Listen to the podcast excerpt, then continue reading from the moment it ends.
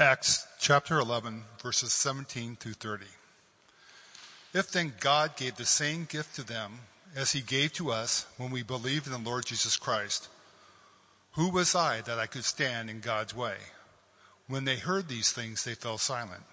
And they glorified God, saying, Then to the Gentiles also God has granted repentance that leads to life.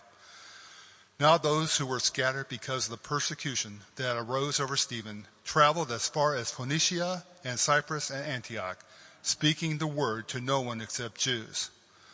But there were some of them, men of Cyprus and Cyrene, who on coming to Antioch spoke to the Hellenists also, preaching the Lord Jesus. And the hand of the Lord was with them, and a great number who believed turned to the Lord.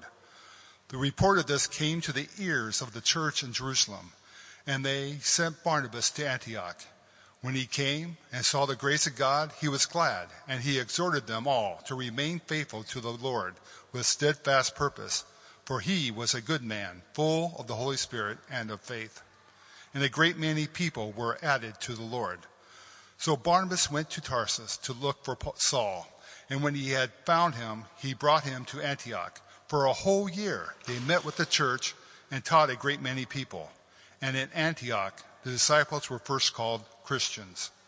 Now, in these days, prophets came down from Jerusalem to Antioch, and one of them, named Agabus, stood up and foretold by the Spirit that there would be a great famine over all the world. This took place in the days of Claudius. So the disciples determined, every one according to his ability, to send relief to the brothers living in Judea. And they did so, sending it to the elders by the hand of Barnabas and Saul. May God bless the reading of his word. Please be seated. Good evening. Thanks for joining us tonight. My name is Jason, staff pastor here at Grace Downtown. And in just a moment, we're going to jump into this narrative in Acts that Pastor Jeff just read for us. But before we get there, I want to tell you a little bit about what we're doing this month. Uh, this is a month where we traditionally here at Grace talk about the vision that God has called us to as a church. Uh, we do that for a couple of reasons. First, it's good to make sure that we're doing that each year, talking about who we are and what we're about as people move to town and move away and are, there's coming and going. Uh, the reason we do it in August is because this is the time when most likely people are coming to town um, and joining churches and we're meeting new people. And so we want to refocus on what we are all about for the new people, but also uh, for the church as we launch into the new school year. So that's what we're doing this month. I uh, want to give you just a preview of where we're headed tonight and the next couple of weeks. Last week, we celebrated our 10th anniversary as a church, um, and that was a great look back at what God has done, His faithfulness to us. It was a look at what we hope He does among us today and a little bit of look to the future. But we're going to continue looking more and more to the future as we go through these sermons. So tonight we're talking about this narrative in Acts chapter 11 and we're answering the question, who is Iowa City? Next week, we're talking about how God is calling some from every tribe, tongue, nation, and people to himself. And on the 27th, we are going to talk about what it means to be planted. And there's two things we mean by that. What does it mean to be a planted person that is here long term, you know, three years plus here in Iowa City? And also, what does it mean to be a planted church? We've talked about being a separate church. We're right now one church in two locations with our friends in North Liberty, but we are seeking God for when He would have us go off on our own and be a planted church. So we're going to talk about what what are we going to do as a church for people that are here long term, and also we're going to talk about here's the benchmarks that we need to hit in order for us to be a planted church. We also want to not just talk at you, we want to provide opportunities for you to connect. So the next three weeks, there are opportunities to do that. Tonight, we're going to do a prayer walk immediately after the service where we're all going to go and pray around Iowa City and pray for the new students and new faculty that are moving to town. We're going to do that right after the service. I'll give you some instructions for that at the end of the night. Next week, after the service, we are going to have a parents' meeting for anybody with kids. We're going to talk about where we're headed this school year with our children's ministry. And then on August 27th, right after the service, we want to invite everyone that has been a part of Grace Downtown for less than a year to stick around after service. And the elders are just going to make ourselves available so you can ask us questions about grace. So, those are some ways to get connected over the next three weeks. Would you pray with me and we'll jump into our text tonight? Heavenly Father, thank you that we have already heard from you. Thank you that we have been encouraged as we sang of your greatness, as we heard one another sing of your greatness, as we remember and focus on grace unmeasured and love untold. Thank you, Jesus, for pouring out that grace and mercy on us. Thank you for the reminder in our welcome tonight that Christ welcomes us. He welcomes sinners. Jesus, thank you for welcoming us. Thank you for your presence here tonight. And we pray that we would hear from you. God, I pray that tonight would not just be the words of man, but that we would really hear from the Lord. God, speak to each man, woman, and child here. Speak to them as if you were having a one on one conversation with them tonight, something that I'm not capable of, but Spirit, we trust that you can do just that, and we would ask you to do it tonight. In Jesus' name, amen. When we read these stories, these narrative in the book of Acts, which we're doing the next, uh, we did last week, and we're doing the next three weeks, one thing that we notice in each of these stories is that they are bound to a particular place. You hear in each of these narratives the city, the location, the person's home, the neighborhood that these things are taking place. They're taking place in a very real, concrete, physical world. And it's history that we're reading about the beginnings of the early first century church after Jesus ascended to be with the Father and sent the Holy Spirit to be with the church. We are reading about what the church looked like in a particular time and place. This makes the Bible different and unique from other religious texts. Other religious texts were written by men who had dreams about things going on in a heavenly reality, whereas the Bible is talking about things that happen here on earth with men and women and children just like us. Then we even more miraculously have a Savior, a God that came in the flesh, that walked among those that He created. And then the Bible asks us to live out our faith in the flesh not just in our minds, not just in our ideas, not just in a building for an hour each week on Sunday evenings or Sunday mornings or whenever we attend church, but it asks us to live out our faith in the flesh because God came in the flesh, because He wrote us a book about people in the flesh. Tonight's narrative is no different, and it's going to help us answer the question who is Iowa City? We need to answer this question because this is where our church is. It's in Iowa City. It's where many of us are planted, whether we live here, work here, play here, educated here, educate others here. This is the place, the grounded reality where God has asked us to live out our faith. It's also the reason that we want to plant a church that goes off on its own, because we think that we can reach Iowa City and we want to reach Iowa City in unique ways that it needs to be reached. And just like a missionary, when they go overseas, they learn all about their people group. They go to language school. They learn the history of that people. They go and live among the people and shop among the people and get to know the people that they're trying to reach. We need to know who our people are. God has called us to be a people that live out their faith in the flesh here in Iowa City. So, who is Iowa City and who are the people that we're trying to reach? We'll get back to that in just a moment. As with all of these sermons, we're going to spend a little bit of time in the scripture, taking a look at what God's word has to say, and then we're going to spend longer than normal with application as we look at the vision in which God has called us to. So, open your Bibles with me to Acts 11 if you haven't already. Some of the verses will be up here on the screen. We're going to walk through this kind of one step at a time. So, this is Peter speaking in verse 17 of Acts 11.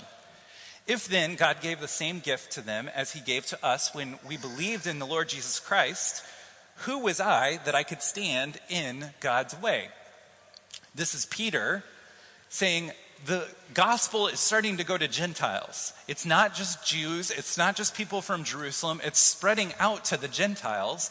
And Peter is stating here, I decided that this is from God and I'm not going to stand in the way of what God is trying to do. He's taken his stand on the gospel going to the Gentiles. He didn't want to get in God's way. He realized that God was doing something that was bigger than him, was bigger than his ethnicity and his religious background. And he says, I didn't want to get in the way. Before we move on, let's not miss the profound nature of his statement that he is just going to stand back and let God do what it seems like God is already doing. This is incredible for a couple of different reasons, at least. I'll just stick to two. The first one is that this is very much against our human nature. And when I read scripture, I think it's been against our human nature from the very beginning to stand back and let God do what he is trying to do. Far too often we see God at work and we think, oh, well, maybe I can use this. Maybe I can move this forward. I'm sure God needs my help with this. And often, even out of a good heart and even with the right motives in mind, we can actually get in the way of something that God is doing. So I think this is part of our human nature.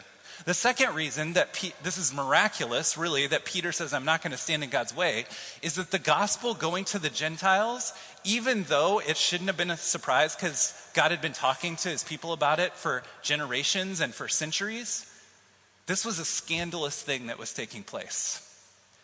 And as you read the book of Acts, and as you read the book of Galatians, and as you read the New Testament, and as you see Jesus interact with people, you see that the gospel going to Gentiles was a scandalous thing that not all Jews were super excited about.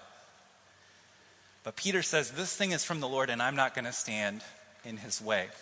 Verse 18.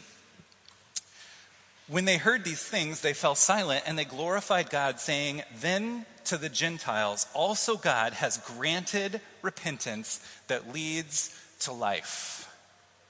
First, we see here that God is glorified as he grants repentance to people outside of this one people group or this one ethnicity or this one religious background. They're saying this is actually giving more glory to God.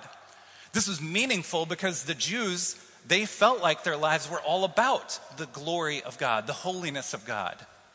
And so these people, this church in the first century, is saying this actually glorifies God that the Gentiles are coming to faith. Note also here that it says, also God has granted repentance. The church and the believers here are recognizing something. They're recognizing that God is the one who grants repentance.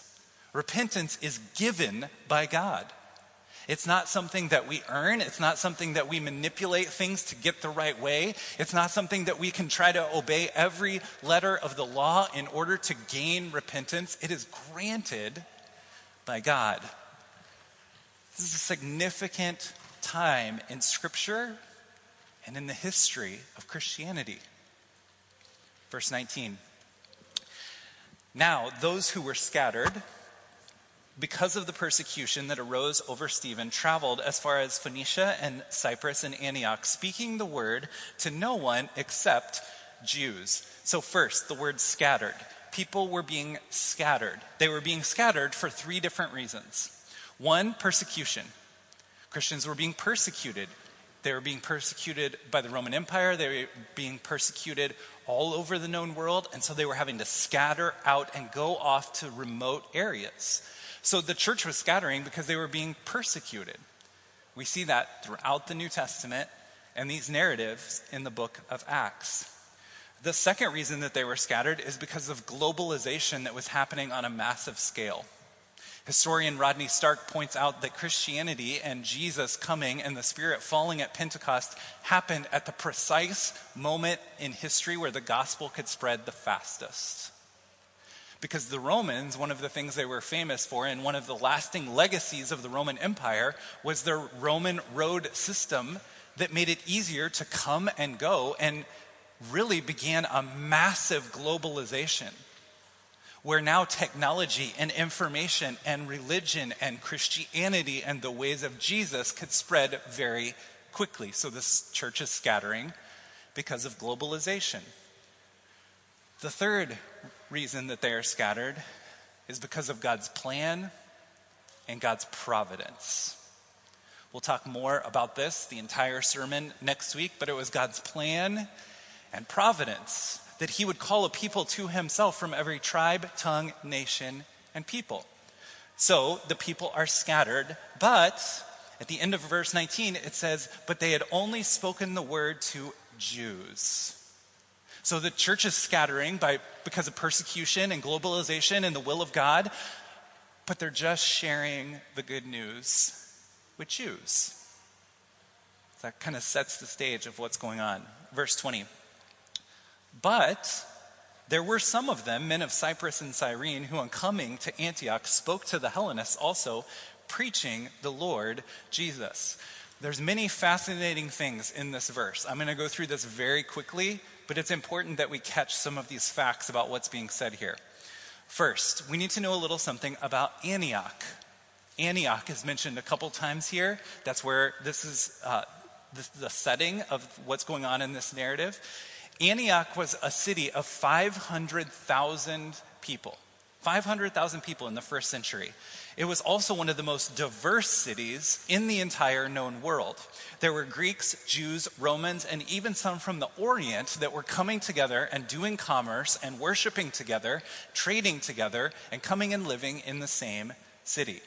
The first century historian Josephus said that this was the third great city of the empire Rome, Alexandria, Antioch.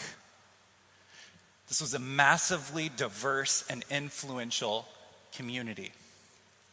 The next thing we notice is men of Cyprus and Cyrene. That may not mean anything to you, but as we study it, Cyrene is in Africa and Cyprus is in the Mediterranean Sea.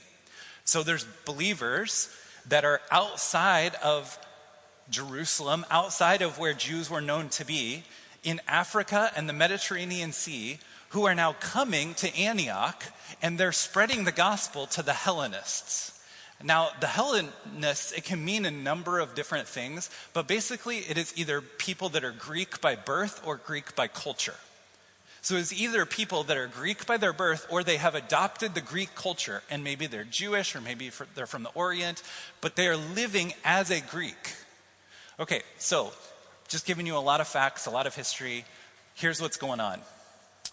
To this point, the church is scattered, but primarily the known church is only speaking to Jews about the good news. But now there are men from Africa and there are men from the Mediterranean Sea coming to Antioch and teaching non Jews, or at least those that have adopted the Greek, Greek culture, the gospel the church and the Jews and the apostles and the disciples have got to be watching this going on and thinking, what in the world is going on? So we start out with Peter saying, I see this happening with the Gentiles, but I'm just going to let it happen. I'm going to let a good thing keep going. Then they see Gentiles preaching the gospel to Gentiles in this incredibly diverse community. The gospel is spreading faster than they can contain it. The gospel is spreading faster than they can put a label on it. The gospel is spreading faster than they can even figure out what's going on. They're still trying to figure out how they're going to take care of the kids and where they're going to park all the camels and what they're going to do with all these people. I don't know if they rode camels, but just an assumption. I almost said cars, and I knew that wasn't right. We have Gentiles preaching to Gentiles. We have the gospel in Africa in around the year 40 after the birth of Jesus. Unbelievable. Verse 21, we'll keep going. And the hand of the Lord was with them, and a great number who believe turned to the Lord. The Lord was with them.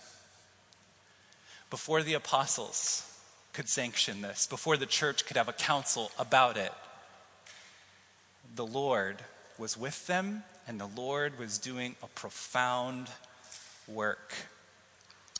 I'm not going to nerd out on the Greek text in verse 21. I'll let someone else do that for me. Uh, a great pastor and author from the last century has a great quote about this sentence in the Greek. And I'm just going to put it up here. It, it's too long of a quote, um, to put on a screen, but I'm going to put it up there because it's just a great, great quote. John Stott says, When we realize in the Greek text that the Lord is both the subject, object, goal, and source of evangelism, we have to repent of all of our self centered, self confident concepts of the Christian mission. This is what the church is confronting. This is what the church is seeing take place. They're seeing that they don't own the Lord and they get to grant it to other people.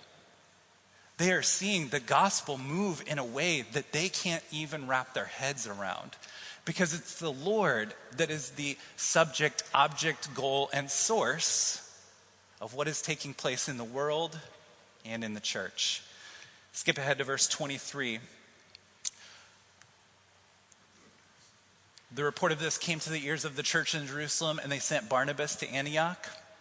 Barnabas, when he came, he saw the grace of God. He was glad, and he exhorted them all to remain faithful to the Lord with steadfast purpose. For he was a good man, full of the Holy Spirit and faith, and a great many people added to the Lord.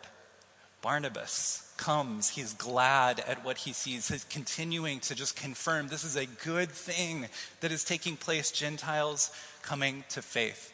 Verse 25 So Barnabas went to Tarsus to look for Saul.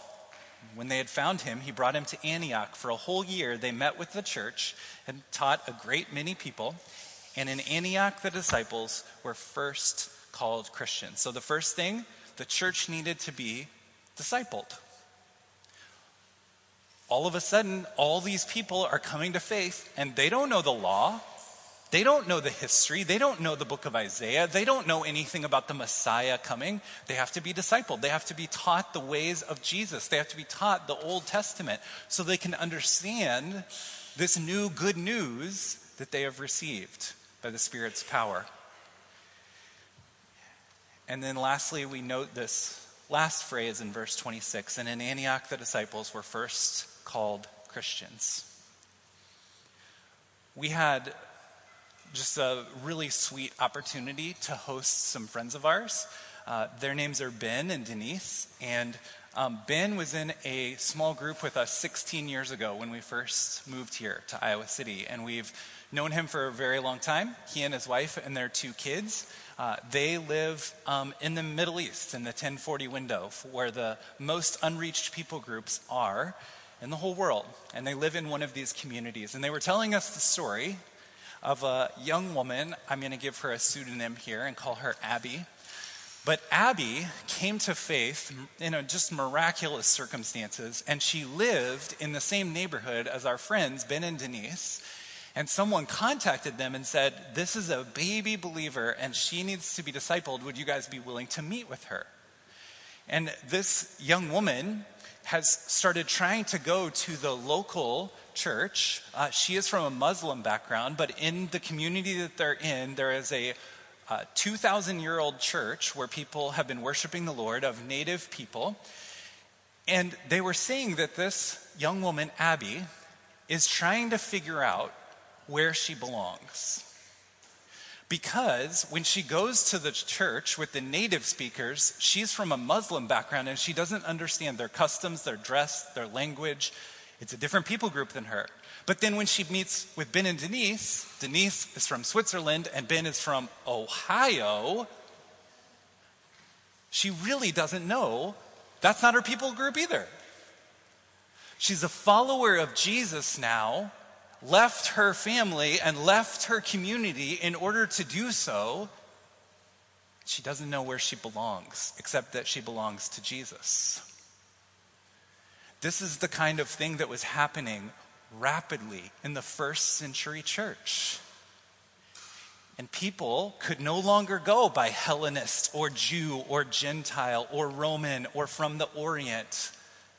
They needed to find a new name. So, for the first time in Scripture, we see that they ad- adopt a new name Christian, follower, learner of Jesus. Something had to hold them together besides their family of origin, their people group of origin, their skin color, their language, their religious background, because now they were a follower of Jesus. As I talk about Antioch and what God is doing in the church in Antioch in the first century, perhaps you thought of the city that we are a part of here in Iowa City. I want to do a quick um, poll. How many of you are from the Iowa City area originally? Raise your hand up high. Raise your hand up high. It, Coralville, Tiffin, North Liberty, Iowa City. Keep your hand up. Remarkable. My children make up four of the 12 of you because they were born here. So many of us are not from here, just like Antioch. Okay? You can put your hands down. How many of you were born outside of the state of Iowa? Over half, myself included. Okay? You can put your hands down. How many of you know or you're pretty sure that you're not going to live in Iowa City long term? Confession time. About a fourth of us. Okay, you can put your hands down there's some similarities between Antioch and Iowa City and this church. This is a unique community to live in. This is a unique area to do church in. This is a unique area to fellowship with other believers. I grew up in the church and I remember two families moving away from the Kansas City area. And I remember it because it only happened twice that I can remember, where I had friends move away. I don't think I need to have a show of hands for who's had friends move away from Iowa City. Let's not go there. This is going to turn into a time of lament. This is a unique area.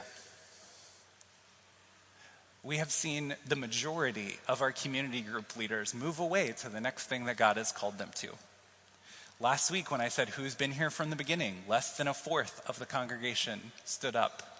There are constantly people coming and going from different backgrounds, from different communities, from different countries, from different people groups, from different religious backgrounds that are coming here to Iowa City at a significant time in their life. We live in a diverse community, people coming from different backgrounds, and they will probably be sent out from here at some point, just like in Antioch. So we find ourselves being a church of three kinds of people, ministering to three kinds of people. I talked a little bit about this last week. I'm going to go a little bit more in depth into these three different people groups. These are very broad people groups, but I think we've failed to really see this uh, in a nuanced way in the past, so I want to spend some time on this. The first group of people is the planted people, the people that are here for three years or more. You may not think you're a planted person if you've only been here three years, but trust me, you are. So, planted people have, are people that have been here at least three years. That includes townies, people that live here, reside here, don't know that they're leaving at a particular time. And let me say, this is a growing number of people. This is a growing community. Tiffin and North Liberty, in particular, are two of the fastest growing cities, not only in Iowa, but in the Midwest. More people are graduating from the University of Iowa and then staying here and finding great job opportunities. So we have townies, we have young professionals, we have medical professionals. 16,500 medical professionals that just work at the UIHC. We have undergrads, we have families, we have kids, we have faculty at the University of Iowa. We also have professional staff. That's non teaching staff that just run the university. There are 9,614 full time professional staff at the University of Iowa and 1,300 part time staff. These are the planted people, the people that work here, the people that have families here and buy homes here and work in labs long term here. These are people that get leadership positions here. They're people that settle in this community. So we have planted people. Next, we have the goers, the people that come here and you meet them and they say, I'm here for two years. If all goes well, I'm here for two years. Those are the goers, the people that come here and know when they're leaving. And the unique thing about this church and this community is that this is not a minority or a small pocket of people.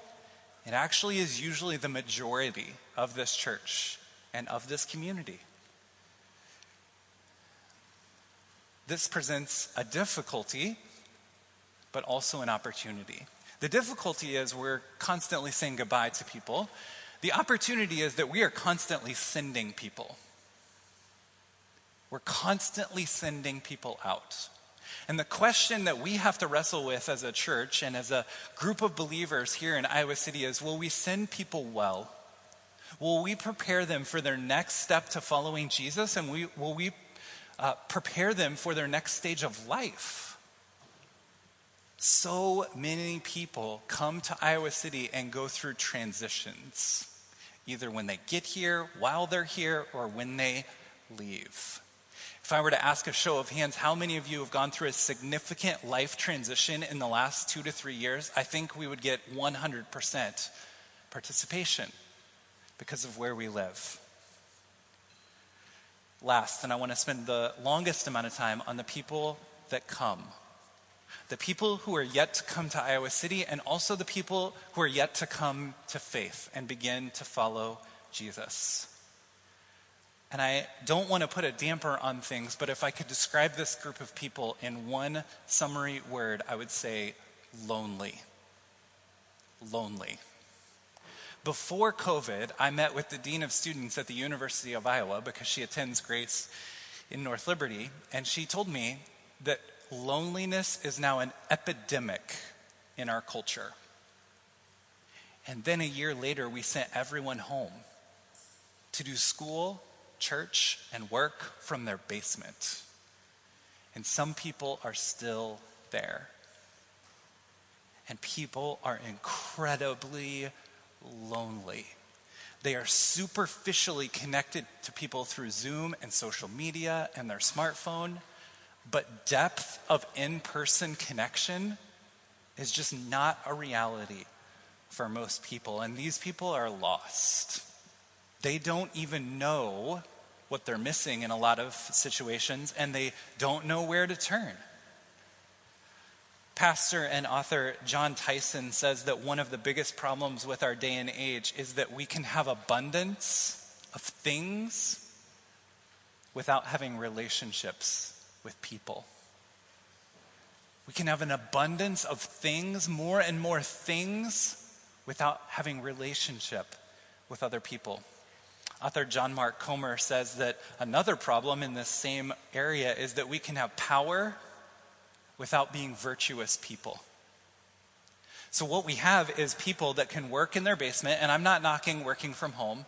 There's wonderful things about it. Your own coffee, working in sweatpants, there's some great things about it. Some of you have found just a great situation doing it. But when people don't know Jesus and they work for a company and they've never met their coworkers, they can gain more and more power and influence in their job without actually having to interact with human beings. And they can order lots and lots of stuff that can be delivered to their house, and they can have more and more abundance without having more and more love. This is the generation that we live in. Students often, most of them, don't come to the University of Iowa looking for religion, a student ministry, a church, or even God. But they are looking for hope and connection through community. It's something that they need, even if they can't articulate it. And the good news is, we have the good news for them. And we can be community for them as we be Christ's good news people in their life. Because here's another reality about our present day there's no other good news. There's no other good news. People are surrounded by bad news. And the real damaging thing is it looks like good news. They think, this is great. I get to work from home and gain power and buy these things, and it gets delivered to my house, and I don't have to interact with humans. This is great. And then everybody's depressed, anxious, scared to leave the house. But we have good news of great joy that's for all people. And we have an opportunity to welcome people well into Iowa City, into our church, into our lives, and be God's good news people. The gospel is good news of great joy for all people. J.R. Tolkien has this amazing phrase that he invented. Uh, it's eucatastrophe. It's a combination of two words a catastrophe, which is an event causing great and often sudden damage or suffering, a disaster. And then from a word maybe you're more familiar with, Eucharist, the communion service of the church, which is from the Greek word for thanksgiving and good. So, disastrous good is what this word means, or a good disaster. What in the world could that possibly mean? How could you possibly understand how something devastating, how a disaster could turn into good news? Well, it sounds an awful lot like the good news of what Jesus has done for sinners like you and me. Because the worst thing that's ever happened and the worst news ever is that Jesus hung upon a tree, the very one ones that he came to save hung him on a tree. The perfect one, the only one that always loved people, always did the will of the Father. And the people he came to save hung him on a tree and he died. God came in the flesh, like I talked about at the beginning, and then flesh, mankind, put him on a cross. A disaster, a catastrophe an event causing great and sudden damage and suffering to Jesus and to all of his followers. The saddest thing that's ever happened in mankind. But it wasn't the end of the story. It was just the beginning because three days later he rose from the grave, and we give thanks because of the good work of what Jesus did on the cross, but also rising from the dead to give us life. We have good news.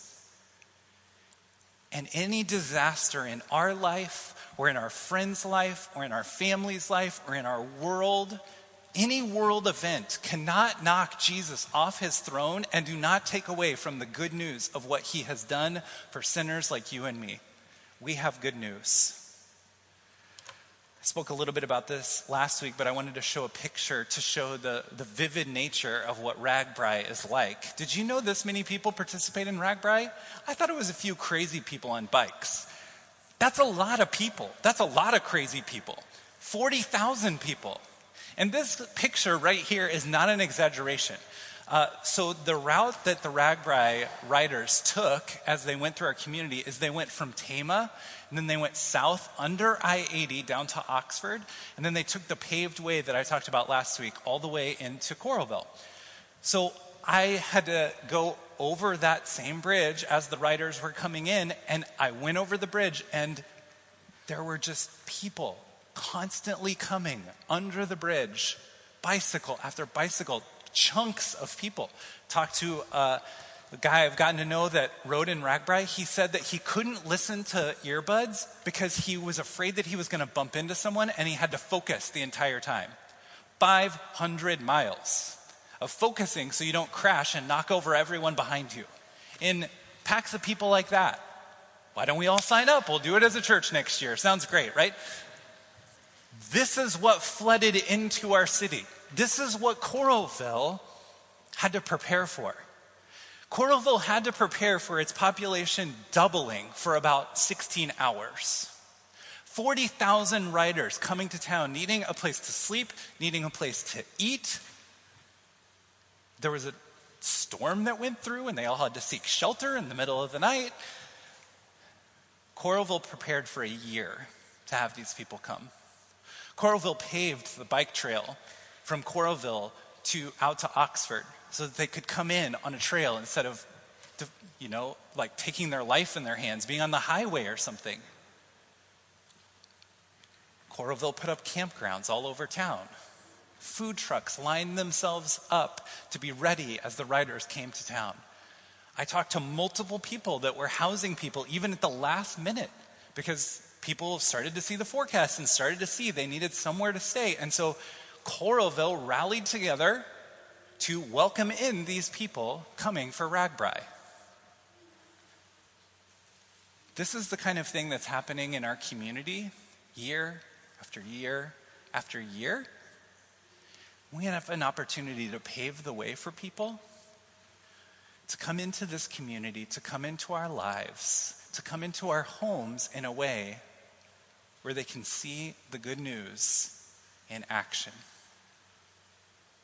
So, how are we going to do it? How are we going to reach Iowa City? We're going to continue to get more and more specific on this, but I want to start with a, a few things here as we conclude tonight's sermon. The first one is we need to remember our union with Christ. Friends, the biggest obstacle to us sharing our faith is that we forget that it's good news for us. We need to remember our union with Christ, and we need to remember that it is good news for us. We need to remember that our lives without Christ are a sudden disaster waiting to happen, and that the good news we have is Christ. Listen to these words from 2 Corinthians chapter 5. Therefore, if anyone is in Christ, he is a new creation. The old has passed away. Behold, the new has come. All of this is from God, who through Christ reconciled us to himself and gave us the ministry of reconciliation. That is, in Christ, God was reconciling the world to himself, not counting their trespasses against them, and entrusting to us the message of reconciliation.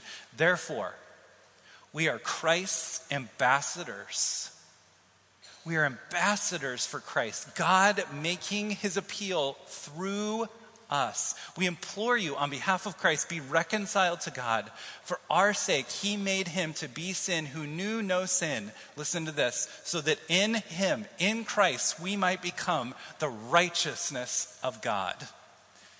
This does two things. It reminds us where our hope is. We're a new creation. We've been made new.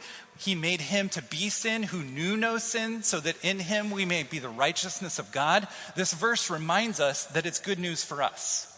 But it doesn't stop there. It says three things. It says we're ambassadors, we represent Christ. We now have the ministry of reconciliation. We say we've been reconciled to God and now you can be made reconciled to God. And the third one is in him we might become the righteousness of God. Righteousness means two things. It means holy and perfect and right and law abiding, but it also means just. It also impacts the way we treat people. This verse says that we have good news for ourselves, but then in word and deed, we are God's good news people to a world full of bad news and loneliness and separation from God and people wallowing in shame. Before we can share the good news, friends, we have to remember that it's good news for us and we need to remind one another that it's good news. Next, we need to get trained once we remember that it's good news for us, we then need tools to know how to demonstrate and declare in word and deed the good news that we know.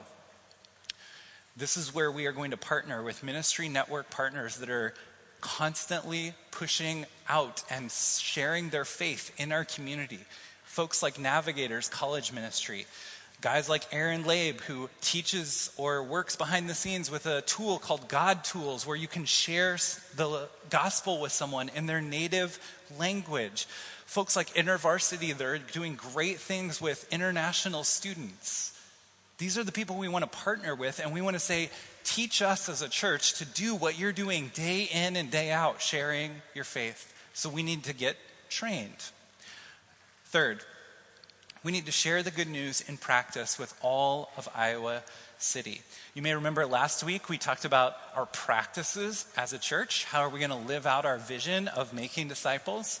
We're going to worship God in rooms big and small. We'll talk more about that in a couple weeks. We're going to train disciples for taking their next step towards Jesus and in their next stage of life. And then we're going to share the good news in practice with all of Iowa City. We've been intentional there with the words practice and all we want to practice our faith. We want to practice the good news. We don't want to just speak it or just show it. We want to do both. We want to practice the good news in real life, grounded in the world that God has put us in through our practices. And we want to do it to all of Iowa City, not just people looking for a church. We want to share the good news with people that are far from Jesus so they can see the good news. We want to share the good news in word and deed. We want to be people of hospitality, welcoming people with the same welcome which Christ has welcomed us. We want to share the good news with those who are yet to come to Iowa City. We want to partner with people, like I mentioned earlier, that are welcoming people well into Iowa City. We have an opportunity to do this next week. You may have noticed that the street is blocked. It's because students are moving into these dorms that are right, we're right in the shadow of the dorms right here. Well, next week, as our service is starting, you're going to have an even harder time getting to church, so I'll just warn you right now. Because all of the freshman students are going to walk by this building at like 445 when you're theoretically supposed to be coming to church early. And then they're going to be streaming down this sidewalk and street, and they're going to be going to a block party at the president's mansion at the end of this street, and they're going to be walking by this building. And we have an opportunity to serve them, be hospitable to them, and love them. So we're going to partner with Navigators. Navigators is going to be handing out some surveys and having people fill out a spiritual interest survey, and we're going to give away popsicles. Our job is to stand and hand out popsicles and smile. I think we can handle that. We can be good news people because popsicles are good news, right? So we can share the good news one popsicle at a time. Then we're going to partner with navigators to reach out to those students, hopefully, have opportunities to share faith, to disciple students by just saying, We're glad you're here at the University of Iowa. So we're going to be working on that as service is starting next week. We're going to be recruiting folks to do that. Please let us know if you want to help out with that. Couple last things here. Next thing we need to do is we need to fall on grace. As we stumble and fall, which we will inevitably do, as individuals, as a church, we're going to stumble and fall. The question is not will we stumble and fall, it's will we fall on grace? Will we walk in pride and shame? Or will we walk in freedom and victory because of the good news of what Jesus has done?